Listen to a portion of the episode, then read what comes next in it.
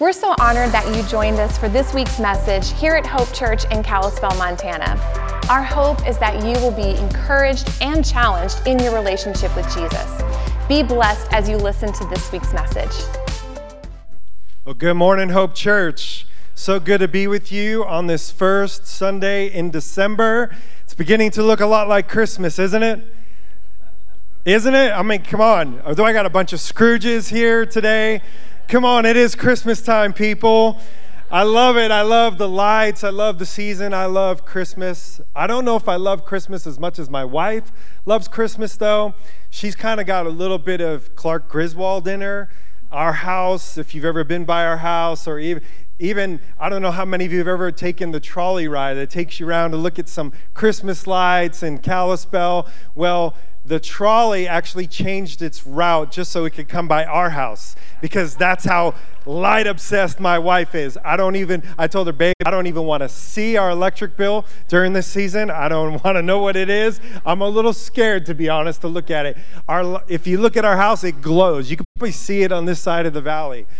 But I love lights. There's something about lights in this season that just, it just makes you happy. It's just like it cheers you up. It does something good for your soul. It brings you hope. And um, this whole message series, and even really when you think about Christmas, I know that Christmas is a joyous time. It's a time where we celebrate the season and celebrate all that comes with it family and friends and presents and giving and life and all those things. But the reality is, if you really look at the Christmas story from a biblical narrative, that Christ came in the middle of one of the darkest times in history. In fact, biblical scholars and theologians call it 400 years of silence. 400. 400 years of nada, nothing. No word from God, not seeing what God is doing, no miracles, no prophetic voices speaking, nothing. We have 400 years of fill in the blank. 400. And I think in the middle of that darkness, in the middle of that shadow that was over God's people, Israel, of not hearing God, not seeing Him, not experiencing Him, just like we did a little while ago in worship. Wasn't that amazing? Aren't you grateful that we can experience the presence of God? In the middle of that, Christ was born. Light came shining through the darkness and brought hope once again to a people who were hopeless, who were desperate, were searching for something to hold on to. And so, this message series that we're going to explore, we're going to take you on a journey over the next several weeks leading up to Christmas through this message series called Hope in the Dark. Hope in the Dark. Sometimes God can show up in the most powerful ways in the darkest times. Amen? And so, in the middle of this, now, hundreds of years earlier, in a dark time in and of itself, God spoke through prophets and would speak to the fact that even though they were in the middle and experiencing some darkness, some hopelessness, some despair in their life, that there were prophetic words spoken to give them hope in the middle of what they were walking through, in the middle of darkness. And one of those prophets was the prophet Isaiah, who spoke directly for hundreds of years later, 600 something years later, of a light that would come that would bring hope to all men. And we're going to look at that passage today. And we're going to see how it, can help not only them back then. I love the prophetic nature of God and His Word that God could speak a word to the prophet Isaiah that would speak directly to the people that were going through darkness and despair right then, but could also speak to us over 2,000 years later, not only to people that when Jesus was born and came into the world would bring hope, but that here in 2020, 2020, come on, if there was ever a year where we've experienced and walked through darkness, wouldn't it be 2020? In fact, this Christmas season is a little unique, and every year I pray and ask God, hey, what do you, what, do you want to speak to us during this, this season? And I thought, this is a little weird. Aren't we supposed to be celebrating light and celebrating, you know, the goodness of God during this season? And God told me specifically that He wanted to speak to people who have been walking in darkness that this year has kind of cast a shadow even over our celebration of Christmas, where there can be like this shadow kind of kind of glooming over the Christmas season that could get on us, that could get in us, and even walking through everything that we've been through um, this year, if we're not careful along the way, we can pick up some things that kind of get in us and kind of cast a shadow in our soul. And the danger is, just like the Christmas season, is we could be so busy. We could have parties planned, gifts planned, that we could be so busy that we can walk through the season and never realize that God wants to show up in some very personal, intimate ways and bring hope in the shadows of our life. So we're going to look at a passage of scripture in Isaiah chapter 9, verses 2 through 7. The prophet Isaiah was speaking prophetically about the hope that would come. He says this The people walking in darkness have seen a great light. On those living in the land of deep darkness, deep darkness, a light has dawned. You have enlarged the nation. Look at the verbiage here. This is in the middle of a very dark time. You have enlarged the nation and increased their joy. Is it possible, Isaiah? Is it possible, God, that in the middle of our darkness, God can actually enlarge our capacity to experience joy, to give us hope? They rejoice before you as a people rejoice at the harvest, as warriors rejoice when dividing the plunder. For as in the days of Midian's defeat, talking, referencing back to Gideon and the defeat over their enemies, you have shattered the yoke that burdens them, a bar across their shoulders, the rod of their oppressor. Every warrior's boot used in battle and every garment rolled in blood will be destined for burning, will be fuel for the fire. God, what are you trying to tell us?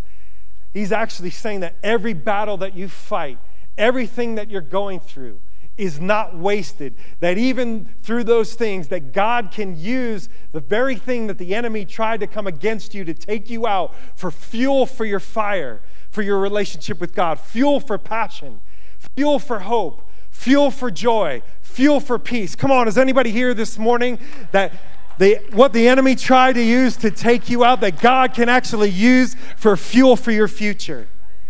The next verse, he says, Now, speaking of Jesus, for unto us a child is born, to us a son is given, and the government will be on his shoulders, and he will be called Wonderful Counselor, Mighty God, Everlasting Father, Prince of Peace.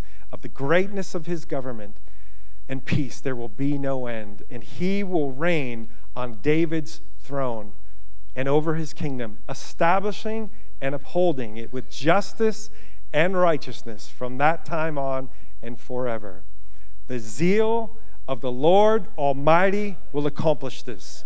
The zeal of the Lord Almighty will accomplish this. The zeal of the Lord Almighty will accomplish this. Father God, we thank you for your word.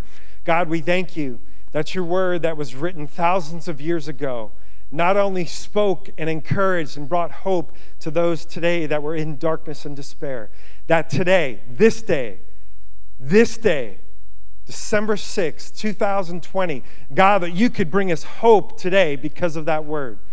Father God, we receive it. And I ask that you would open every heart, every soul to receive exactly what you have today. God, I pray that you would awaken hope in people today. God, I pray, Father, that we would leave this place, and for those that are watching online, God, that today you would challenge us, that you would awaken us, that you would convict us. And my greatest prayer, God, that you would change us, that we would not leave here the same that we came in today. Father, I pray that you would anoint me, anoint my words. I give you this time, and I pray that you would speak to me, and, and God, that you would accomplish what your will is for your word today. And now, God, I want to pray, and I want to ask you, church, pray with me for our nation. God, thank you for this great nation called the United States of America. God, thank you that we get the honor and privilege to live in this great country where we get to stand on the shoulders of the men and women who fought for our freedom. God, we thank you for the Declaration of Independence that, that declared our freedom as Americans. God, I pray, Father God, that you would protect President Trump. God, I pray, Father, that you would give him wisdom. And I pray for President elect Biden. God, that you would lead him, that you would guide him, that you would prepare him. Father God, I pray that if there's any darkness, any corruption, that you would bring it to light. Father God, that your truth would reign. God, that you would lead this nation back to you, one nation under God. We pray for a mighty move of your Holy Spirit. Sweep over this great nation once again, like you did in the days of old, like you did in Azusa, God, like you did um, in Toronto, God, like you did in Pensacola, God, like you did uh, in the Jesus movement. God, would you move on this nation once again? God, we are desperate for a move of God. We pray that you would move on this nation and bring revival. And let it begin right here at Hope Church in this place, in this valley in Montana, in Jesus' mighty name. And everyone said, Amen, amen, amen. Come on, give Jesus praise. He's good. I love what he's doing. I love what he's doing in our church in this season. Today, I want to talk to you about coming out of the shadows. Out of the shadows. The shadows represent something in our life. They're, they're seasons when all of us, and no matter where you are, I believe that our, our, journey is a faith journey of walking with God in relationship, just like Adam and Eve walked in the cool of the day with God. They began this beautiful journey of walking with God. And for all of us who've known God and walk with God, our faith is just like that. There are times when we're high up on the mountain and we love those times. We love to live there. We want to stay in that place, kind of like Peter and some of the disciples. When we have those transcendent moments where the glory of God shows up, kind of like we experienced a little taste of that in worship this morning. When God shows up so powerfully and sovereignly, and it's wonderful. It's kind of like when we first come to faith, we experience the fullness of God and, and we have so much joy and peace, and everything just is wonderful. Like I come to church and they're playing my favorite worship song, and I can feel God's presence so strong. And I love it. I sing out and I'm so happy and I'm, I feel so close to God. Every time the preacher preaches, he's speaking just to me, the exact message I need to hear. In fact, he gives me a, a, a scripture. He uses a scripture that God showed me earlier in the week. It just kind of confirms that I'm hearing God, walking with God, and I'm a, on the mountaintop. I go to a conference or a retreat, and it's wonderful. I meet God there and he does so much in my life and I, I feel like i'm on the mountaintop like nothing can go wrong. I get in the car and turn on the radio and my favorite song is on. Every time I, I try to encourage somebody else god gives me just the right thing to say. And it's so amazing and we love those moments and we love those seasons where we're on the mountaintop. And for many of you maybe you're there right now and i don't i don't want to ruin it for you but i want to prepare you.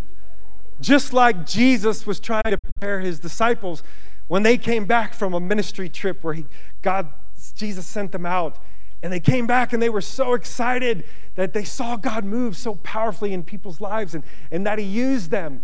And Jesus said to them, Hey, He said, Be happy that you experienced this, but, but don't ever forget the true joy, the true joy that your names are written in heaven that no matter what you're going through, and then he went on to say that, that you're going to go to heaven someday. And then he went on to remind them, he said, Listen, I know right now you're on the mountaintop, but I got to prepare you that things aren't always going to be this rosy.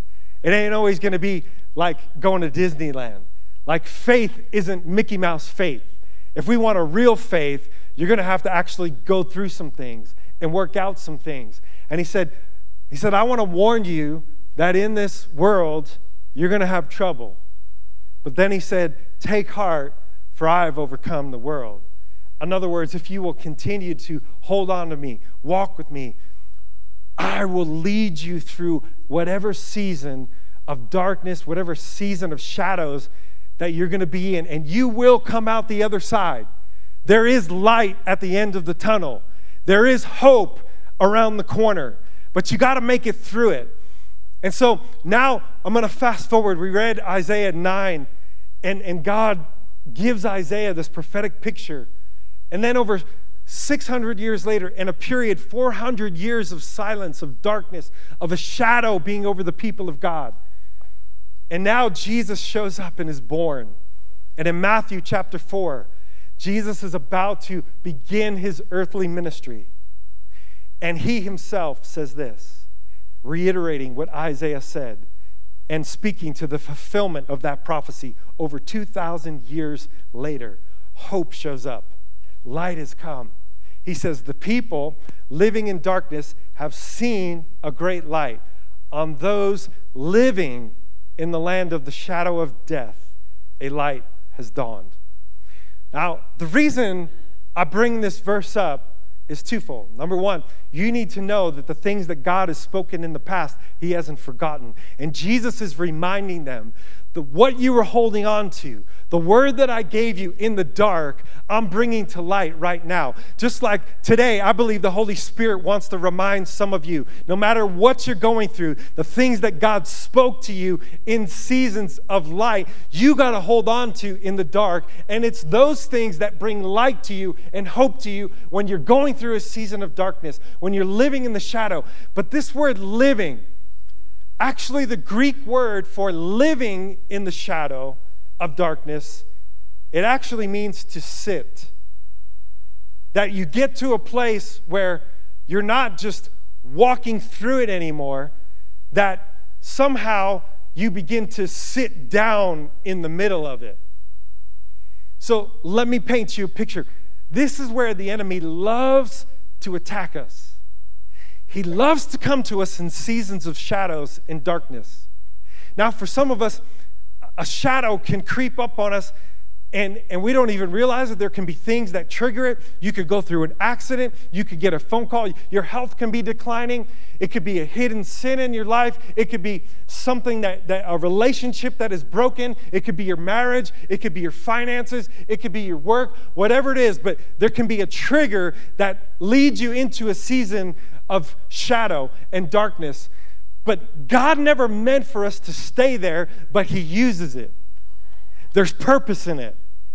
And you and I were never called to get out of it. We were called to walk through it. Even though I walk through the shadow of the valley of death, I will fear no evil. Why? Because you are with me. Your rod and your staff, they comfort me. Now, as a shepherd, a shepherd leads, leads sheep through seasons of darkness, and he uses his rod and his staff to, when, when they start to go astray, there's some things that he needs to teach them. There's some things he needs to guide them in.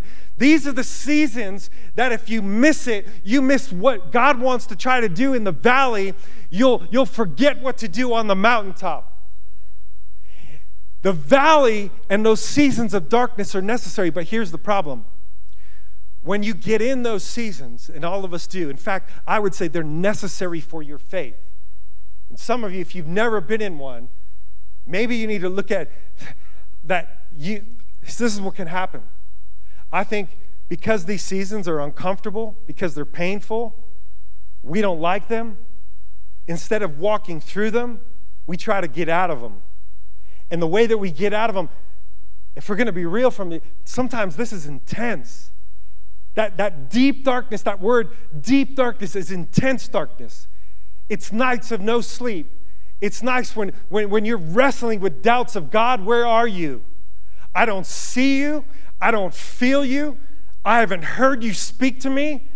And what happens is when we get in those seasons, we love the mountaintop, but inevitably you're going to come down off the mountaintop. And here's the danger of being in mountaintops they're so amazing. We think God is just going to show up and meet us in that place. So, what happens is we stop pursuing God and we don't realize it, but little by little, God becomes distant and more distant and more distant. And we slip into this season of being in a shadow, and then we start to question God, where are you? I don't see you, I don't feel you. We begin to have doubts, and our, our journey begins to slow down. This is why some of our spiritual journeys, our, our growth gets stunted. You get stuck. You, you feel like, man, I, I was once growing in God, but now I'm not growing anymore.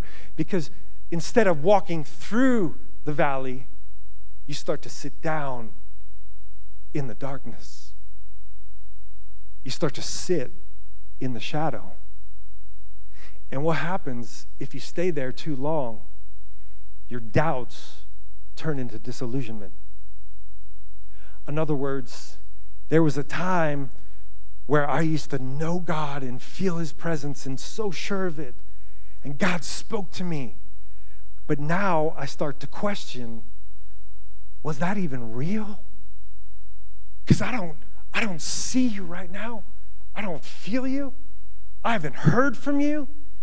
And I begin to question and doubt, which turns into disillusionment. And I don't even know, am I saved? God, are you real? And if we sit in that place of doubt and disillusionment too long, now our doubts become disillusionment that become despair. Despair is the place where we lose hope. And we don't have hope for our future anymore. We don't even have hope that we can get out of that place because it's so dark and I don't know what to do. And, and because we don't know what to do and because the pain is real and it's the darkness is intense, instead of seeking God, and this is this is the first thing, if we're going to come out of the shadows, the first thing that we need to do is we need to seek God. But instead of seeking God, we seek relief from the pain. Instead of walking through it with God, we hit the eject button and say, This is too painful. I got to get out of here and I, I, gotta, I gotta get a fix because the pain is too intense. So I turn to drugs, I turn to alcohol, I turn to sex, I turn to, I turn to distracting myself with Netflix and, and social media, and, and my life becomes somebody else's life. And, and I get into this place where I just avoid that place because I don't want to stay here, I don't want to go there, but yet it's too painful to work through it. And the way that you get out of it isn't running away from it. You, you can't run from this place. You actually got to run to God. That's where you got to go. Now, when I graduated high school, I was far from God. I mean, like far, like partying, doing all what I just described. I had pain inside and darkness and shadows in my life that I had no idea what to do with. I looked at the ceiling after being a, uh, partying all night, two in the morning, couldn't sleep, had insomnia, was depressed, had no hope for my future, staring at the ceiling, saying, God, there's got to be more to life than this. And my dad, when I graduated, he just started actually coming to faith. And, and for part of my graduation present, he gave me a Bible. And inside that Bible was, was one of my life verses, Jeremiah 29 11. And we love this verse. I want to read it to you, and you're familiar with it. It says, For I know the plans I have for you, declares the Lord.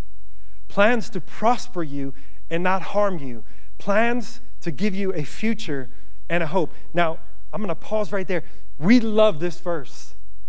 Like, so much so that even when things are going bad or they're not going right, we're in a shadow. We'll quote this verse, we'll put it on our bumper sticker, and we'll come to church and we'll, we'll just, hey, God's got a plan and a hope for my future, and we'll pretend like everything's okay and that we don't actually have to deal with the shadow.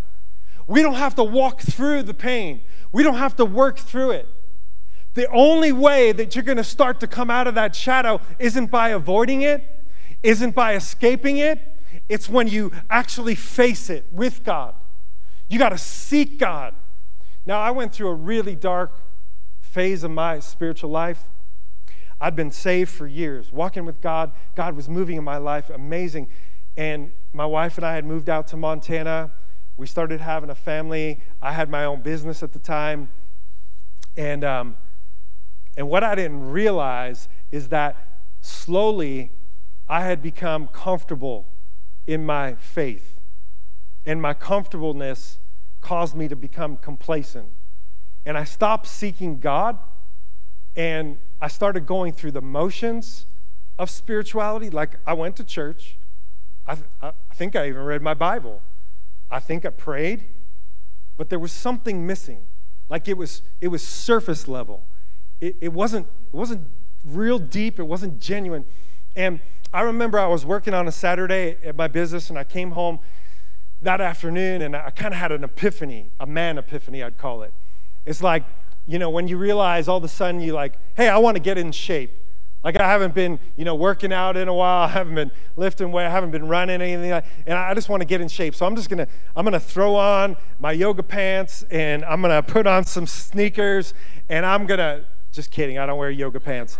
Um, yoga pants. I just decided I'm gonna get in shape. And I thought like I could just put on some running shoes and I can go for a jog and it would be just like I was 18 years old again. And I got about maybe a quarter mile down the road and I am sucking wind. I am like, dear God, help me. I thought this is the big one, Mark. You know, I'm gonna, God's gonna take me right there. But I pushed myself. I did what any man would do. I'm like, I ain't gonna be. I'm push myself, and I probably pushed it a little bit too too far and ran a couple miles. Came back to the house, and man, my heart was just racing.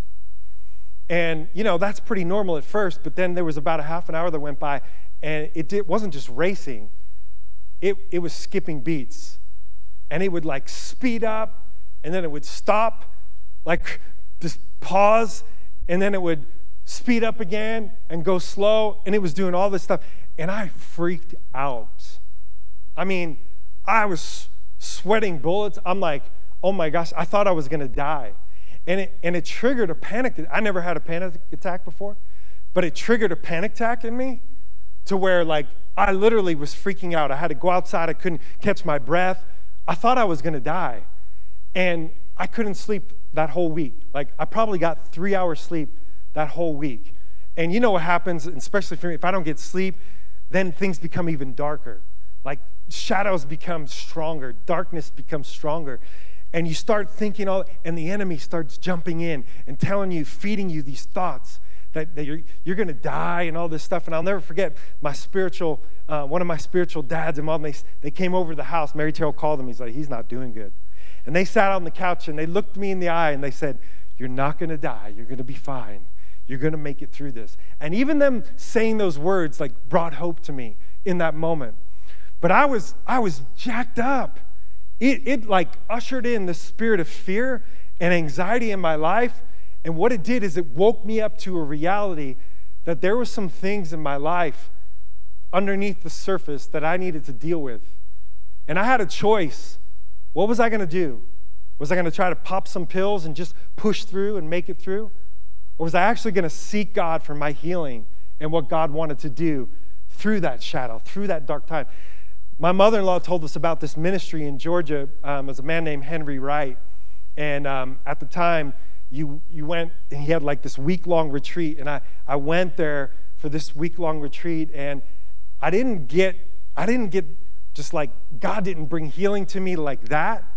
I would say it was more of a process, but it was a process of me as I began to seek God more and as I began to press into Him little by little throughout that week, God started bringing me hope again. He started bringing me peace again.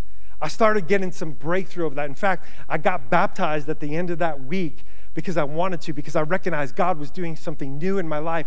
And I thank God for what happened. It wasn't fun, it was like hell that for like a month and even after that there was times where i would still i'd start to feel anxiety creeping up can i tell you a secret even sometimes just before i'm about to come up here and speak i'll feel the enemy trying to bring anxiety back up to me and panic back up to me and I have to just remember in that moment that in that season when I sought God, when I went after God, when I pursued God, uh, God met me in the middle of my shadow, in the middle of my darkness, in my darkest day.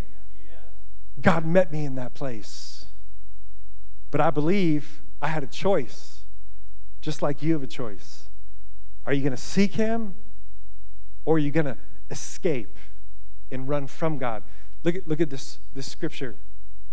You guys can put that scripture up. Jeremiah 29 11. We love that verse. But can I tell you, that promise, it comes with a condition. You want to know what that is? He says, then in verse 12, we love verse 11, but look at verse 12. Then you will call on me and come and pray to me, and I will listen to you. You will seek me and find me when you what? When you seek me when you feel like it? When you seek me when I'm on the mountaintop? Will you seek me when I'm, they, they played your favorite song during worship? Will you seek me when you come to church once a month? Will you seek me when you just crack open your Bible because you're going through something and now you need God? No, when you seek me with all your heart. This isn't casual faith. You want to get out from the shadow? The only way you get out from under the shadow is you seek God in the middle of it. You can't outrun your shadows. You have to run to the shadow of the Almighty. Man, somebody needs to write that down and hold on to it. You cannot run out of your shadows. You have to run to the shadow of the Almighty. Do you know that when this whole pandemic came down, that it was pretty scary at first, right? I think all of us would agree. None of us really knew what this virus looked like. We, we didn't know the future. We didn't know how long we'd be shut in. We didn't know any of that. We didn't know how it would affect us economically, how it would affect uh, us uh, physically, mentally, emotionally, none of that. Every day while I was stuck at home, I would walk around my neighborhood and I would memorize and say out loud Psalm 91, 1 through 2. Whoever dwells in the shelter of the Most High will rest in the shadow of the Almighty. I will say to the Lord, He is my refuge and my fortress, my God in whom I'll trust. In the middle of the shadow, you got to run to the shadow of the Almighty. It's in that place under His mighty hand, right? That I said, God, I trust you. I don't understand it. I don't see you. I don't feel you, but I choose to trust you. The second thing that you need to do when you're in the middle of shadow to get out of the shadow is you need to wrestle and embrace wrestle and embrace. Wrestle and embrace. I love that when I read my Bible, I don't read picture perfect stories of picture perfect people. I don't know about you, but I can relate to that. I can relate to the messy. I can relate to the broken.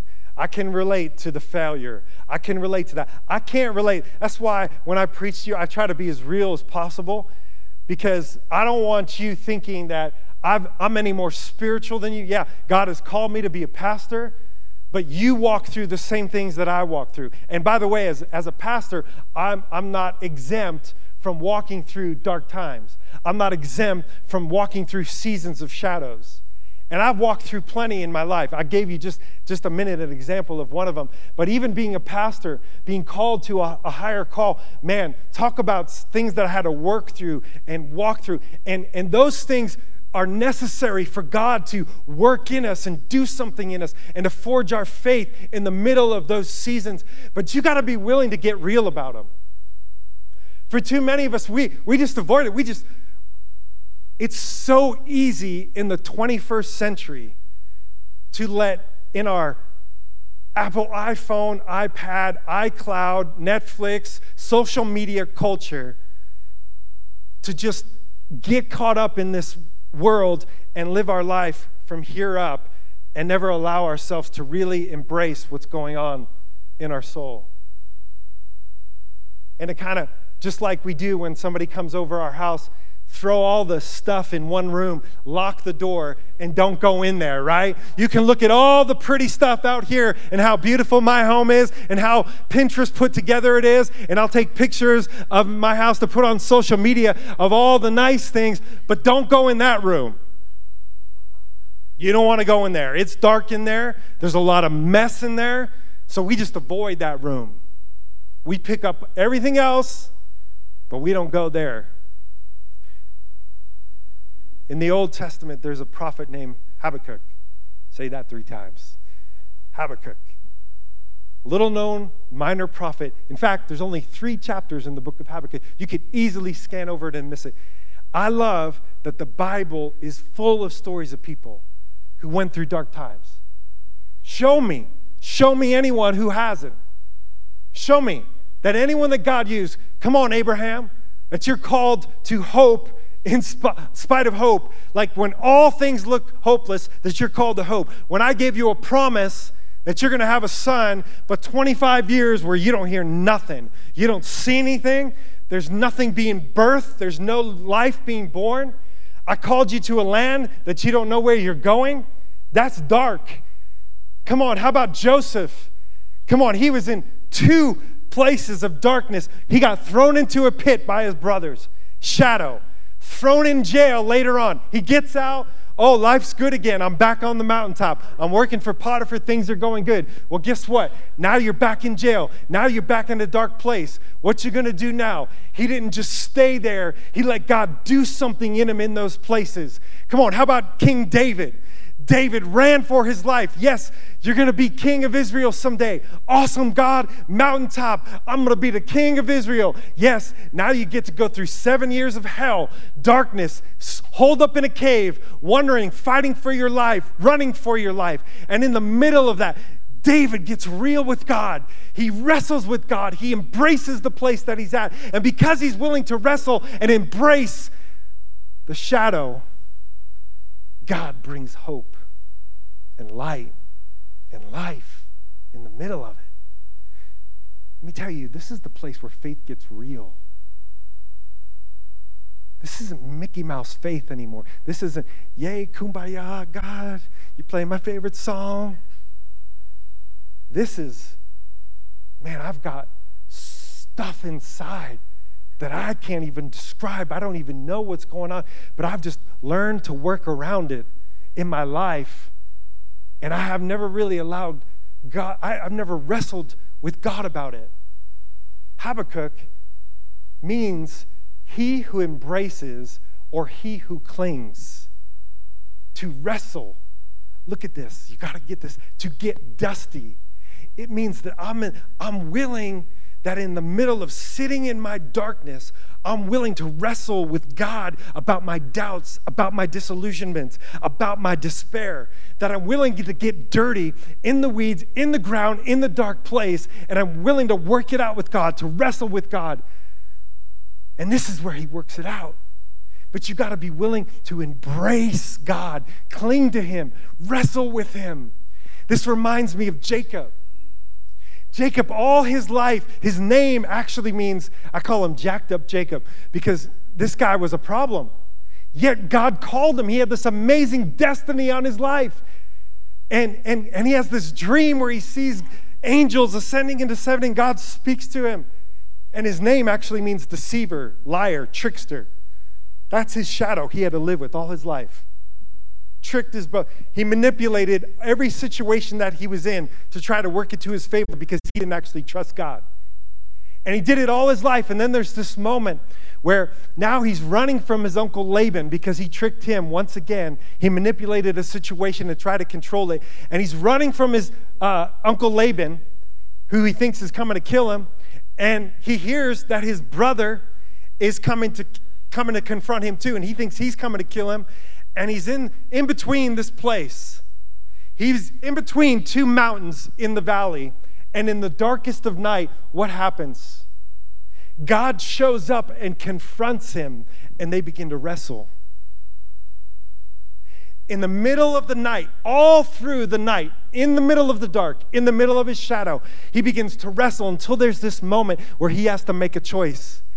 And he chooses to embrace, to cling to, wrestle with God, through all that he is and thinks he is and who he thinks God is, and they come face to face, and he, and he says, Come on, let me go.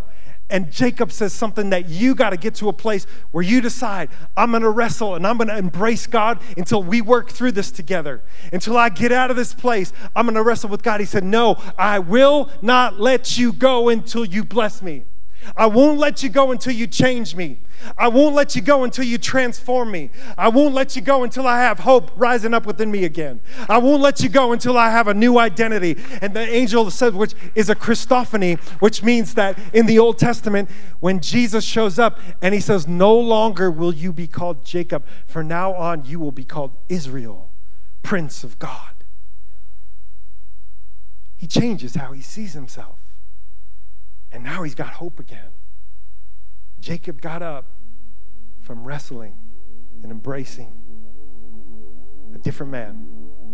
Never the same again. Changed from the inside out. But you got to be willing to wrestle through that.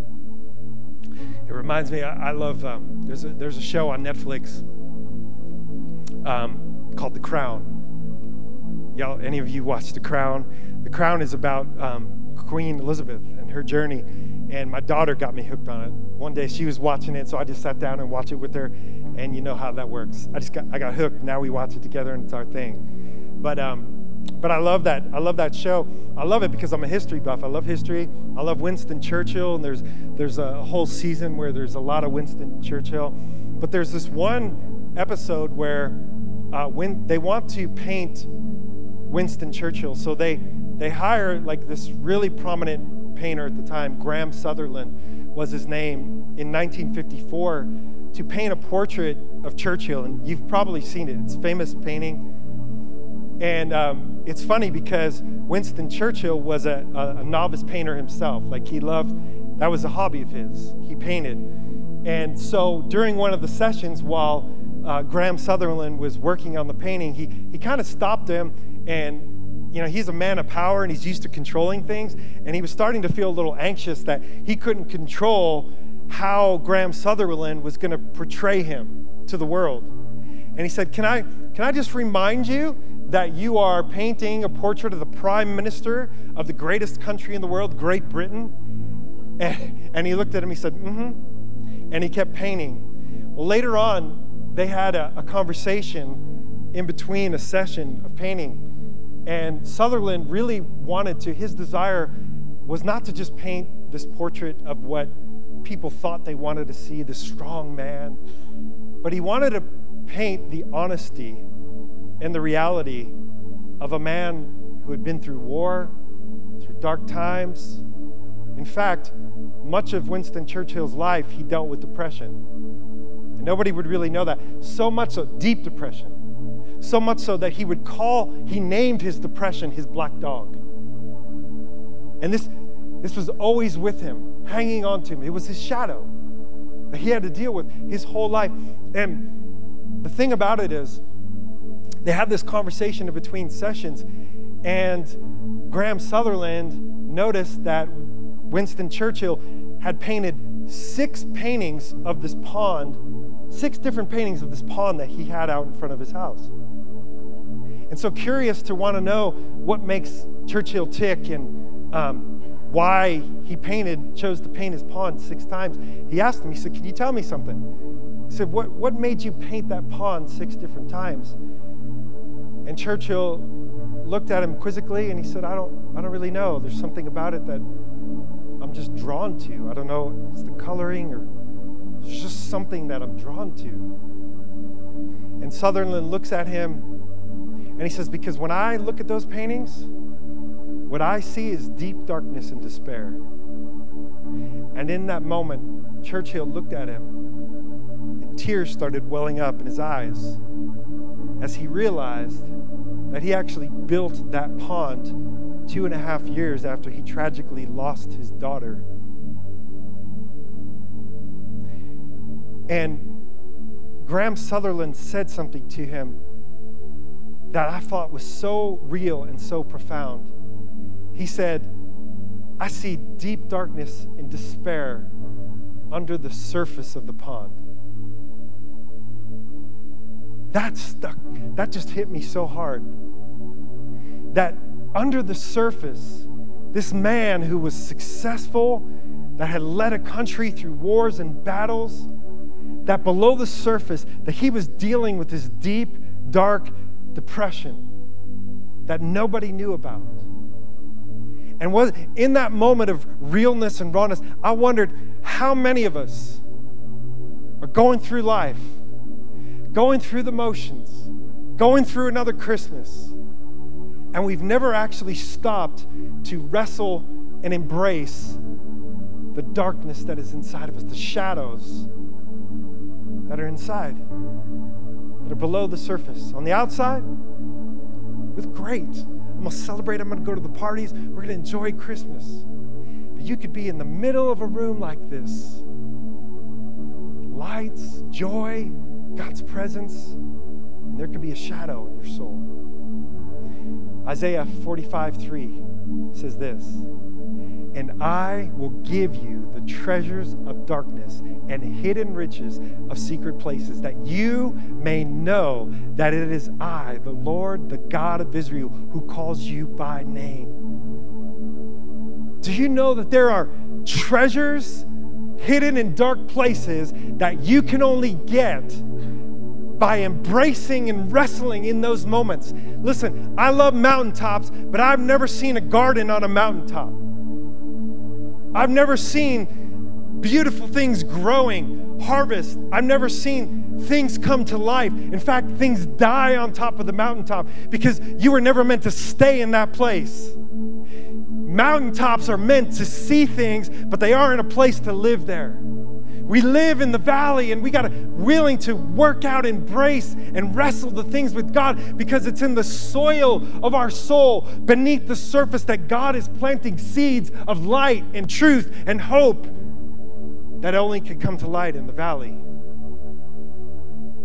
This is where faith gets real. This is where real faith is forged when we're willing to do that. The last thing that we need to come out of the shadows and we're going to worship together is we need to remember because we forget so easy. Here's the problem with being in a shadow season. In the shadow season, you begin to forget what God said in the light. Let me tell you something. Don't doubt in the dark what God showed you and spoke to you in the light. Don't doubt in the dark what God spoke to you in the light. That's why you need to write things down. I love that the Bible is documented of all the things that God said that we could read this prophecy today and take hope today, all this time later. Why? Because somebody took the time to write it down.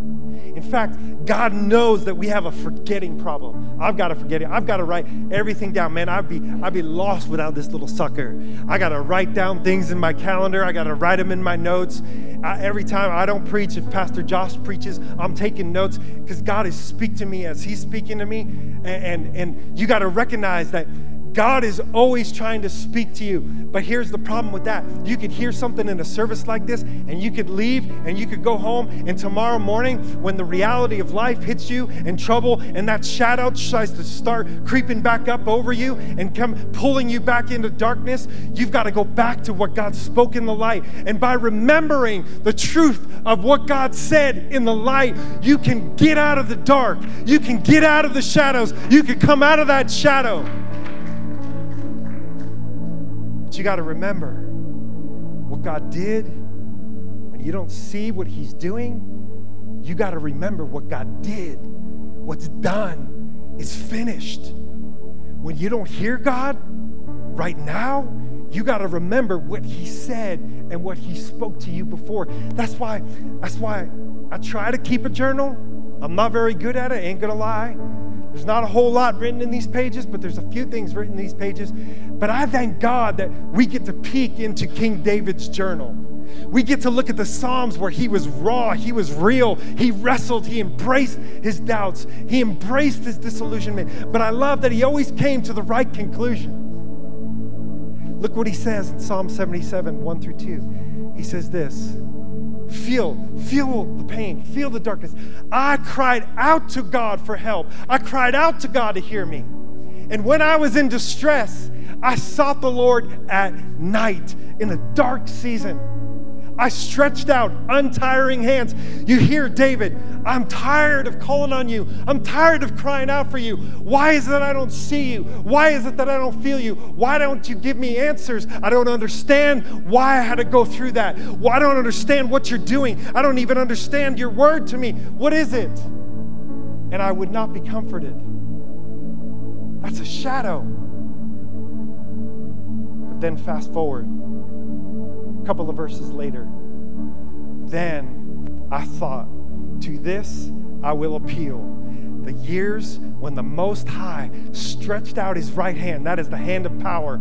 I will remember the deeds of the Lord. Yes, I will remember your miracles long ago. I will consider all your works and I will meditate on all your mighty deeds. So for me,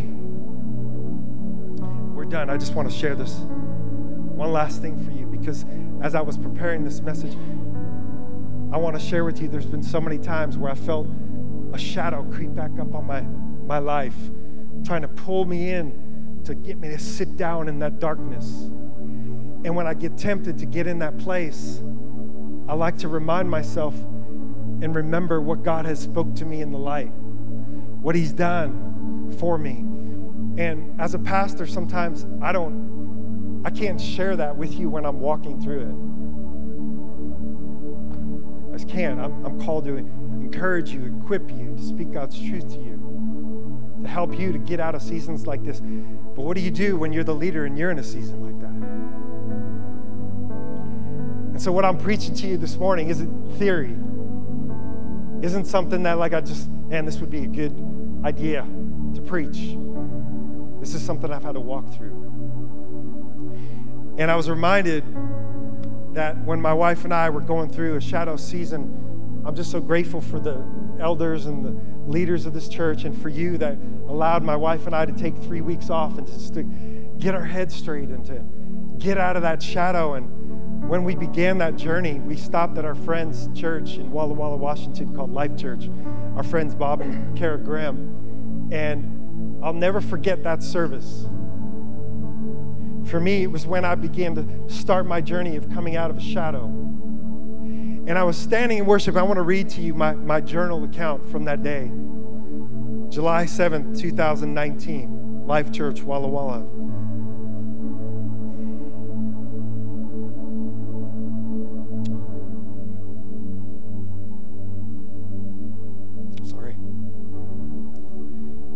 Sang the song Highlands, the song of the ascent, in worship.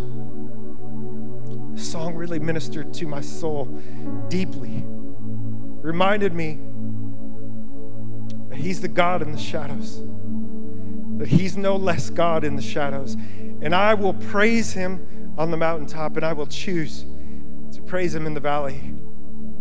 My spirit is lifted to the mountaintop, even though I'm walking out this thing in the valley. Today, I have hope in the middle of shadow. And Bob and Kara blessed us with a time of prayer over us and prophetic words that were spoken that brought me hope. And it reminded me God is the God in my valley, in my shadow. And if I hold on to Him, He's going to walk me out the other side. And I came today to tell somebody today's the day you come out of your shadow. Today's the day. No longer do you stay there. Today's the day. Come on, today's the day you come out of the shadow and step into the light. So come on, I want to pray for you. And then we're going to worship to this song together. Would you just close your eyes for a minute? There's some of you that I want to remind you that over 2,000 years ago, Jesus came and was the light of the world. And yet, even his light got dark. Jesus went through a shadow. There was a moment where he was hanging on the cross before he died. He was hanging on the cross because he loved you. He desperately wanted to break the barrier of sin so that he could have a real relationship with you. And he was willing to go through the pain, he was willing to go through the dark. And there was a moment where he hung on the cross, bearing your sin and my sin and the guilt and the shame and all my past, all my brokenness, all my failures. And he said, This, my God, my God, why have you forsaken me? This cloud of darkness was over him, the sunlight was gone. And for the first time in his life, he felt separation from the light, the hope, the love, the peace, the joy from God. And with his last breath, he said, It is finished. And in that moment, the rocks began to break, the veil tore in two, hope was released from heaven. Today, some of you need to put your hope and faith and trust in Jesus Christ. Today is your day of coming out of the shadows because today's your day of salvation. And some of you, you're holding back from God and you, you've walked through some darkness and seasons. Well, today is the day that the way that you come out is you surrender. Thank you for joining us for this week's message from Hope Church. If you enjoyed this message, you can easily support the ministry of Hope Church at hopechurchmt.com/give. Also follow us on social media at Hope Church MT. Be blessed and have a great week.